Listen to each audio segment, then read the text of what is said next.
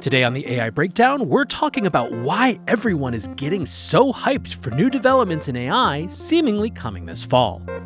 The AI Breakdown is a daily podcast and video about the most important news and discussions in AI. Go to breakdown.network for more information about our YouTube, our Discord, and our newsletter.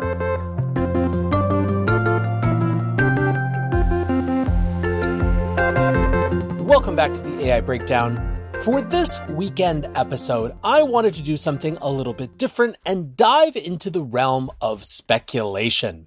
Now, usually, especially on weekdays, we have so much new news coming in every single day that it really basically takes all the space that we have just to keep up with the developments. Today, we are taking a rare detour into the realm of innuendo, rumor, prognostication, and potential.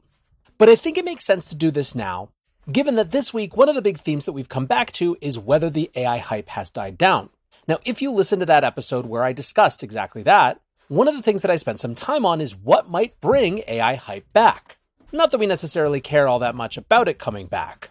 The thing that was right at the top of the list is some big new advancement in technology. Something that once again wows our senses of wonder and imagination and feels like it has fundamentally changed everything all over again.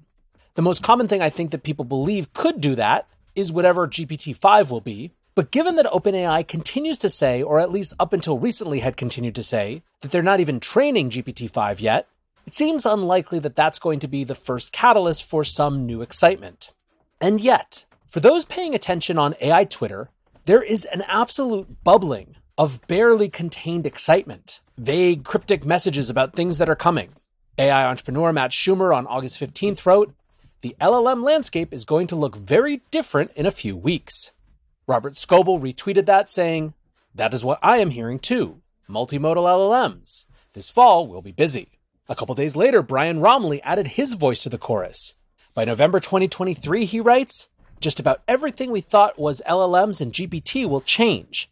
There is a very new technology on the horizon.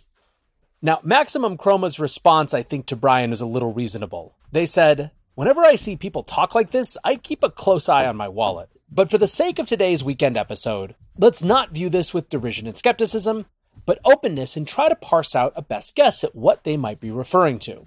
One has to think, given what we just discussed as relates to GPT 5, that the thing that people are most anticipating right now is Google's Gemini. The rumor mill around Gemini really started to kick up at the end of June. On June 26th, Wired published a piece called Google DeepMind CEO says its next algorithm will eclipse ChatGPT. Demis Hassabis says the company is working on a system called Gemini that will tap techniques that helped AlphaGo defeat a Go champion in 2016. Now, this was one of the first times that Hassabis had talked about Gemini in any sort of detail. He said, At a high level, you can think of Gemini as combining some of the strengths of AlphaGo type systems with the amazing language capabilities of large models. We also have some new innovations that are going to be pretty interesting.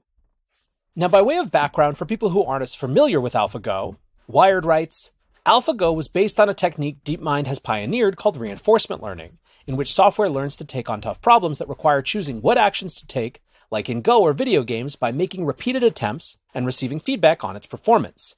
It also uses a method called tree search to explore and remember possible moves on the board.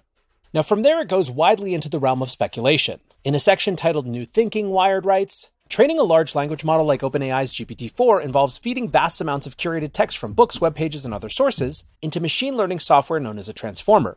It uses the patterns in that training data to become proficient at predicting the letters and words that should follow a piece of text, a simple mechanism that proves strikingly powerful at answering questions and generating text or code. An important additional step in making ChatGPT and similarly capable language models is using reinforcement learning based on feedback from humans on an AI model's answer to finesse its performance. DeepMind's deep experience with reinforcement learning could allow its researchers to give Gemini novel capabilities. Hassabis and his team might also try to enhance LLM technology with ideas from other areas of AI. So, not a ton of information, just this prognostication that Gemini should be even better than ChatGPT, which is certainly enough to be going with when it comes to the industry getting excited. Also worth noting is that another thing that happened around this time or just a little bit earlier was that Google combined its two major AI labs into one, forcing a perhaps uncomfortable cultural challenge in order to have all of their resources focused firmly in the same direction. But that brings us to the news from this week. The Information wrote a piece called How Google is Planning to Beat OpenAI. And effectively, it's a story of how these two teams within Google have been forced together to try to produce something that helps Google not only catch up with its competitor in OpenAI, but greatly exceed them.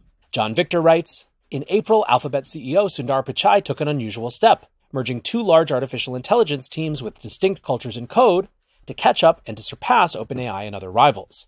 Now, the test of that effort is coming, with hundreds of people scrambling to release a group of large machine learning models, one of the highest stakes products the company has ever built. The models, collectively known as Gemini, are expected to give Google the ability to build products its competitors can't, according to a person involved with Gemini's development. Now, the TLDR on what these sources are saying that Gemini will do that GPT 4 can't is, in short, multimodality. Gemini is supposed to combine the text capabilities of LLMs like GPT 4 with AI image generators such as Midjourney and Stable Diffusion. As the information points out, this was the first time that those image capabilities had been reported. They also wrote, quote, Google employees have also discussed using Gemini to offer features like analyzing charts or creating graphics with text descriptions and controlling software using text or voice commands. Part of that sounds a little bit like the code interpreter features, which some folks have considered such a huge advance for GPT 4 that it actually represents quietly GPT 4.5.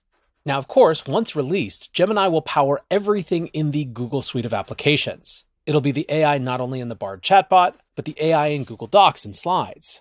Now, one of the things that potentially gives Google an advantage is the unique data that it has access to. For example, the information had previously reported that Google had been training Gemini on a huge corpus of YouTube video transcripts, but given these new multimodal capacities, there's no reason theoretically that they couldn't have actually trained it on the video and audio itself.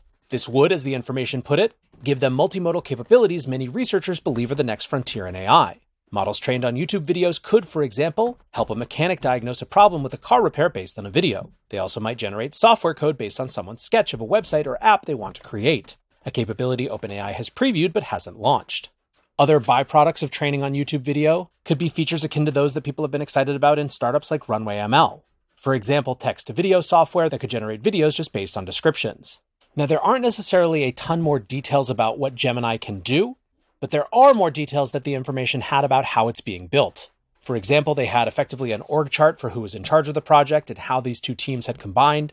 They even had information about which software from the different units that were combined were used in different parts of the training process. The information also confirmed that Google co founder Sergey Brin has been intimately involved in the project. As they put it, he has been, quote, running his own evaluations of the models and helps with aspects of training them. For example, quote, after the team discovered Gemini had been trained on potentially offensive content, which researchers had meant to exclude, Brin weighed in on technical decisions to retrain the models. The last part of the story is what other Silicon Valley notables think, particularly venture capitalists. And by and large, it seems like the sentiment is finally Google has some fire back. Finally, they are going to actually compete. Now, the only other notable thing is that the information also reports that some of the compromises these teams have had to make in order to figure out how to work together are not necessarily optimal for developing great software. But of course, ultimately, how much of a cost or a challenge those issues actually were will really be borne out or not in the software they release. I think in many ways, the real question is just how much it feels to consumers.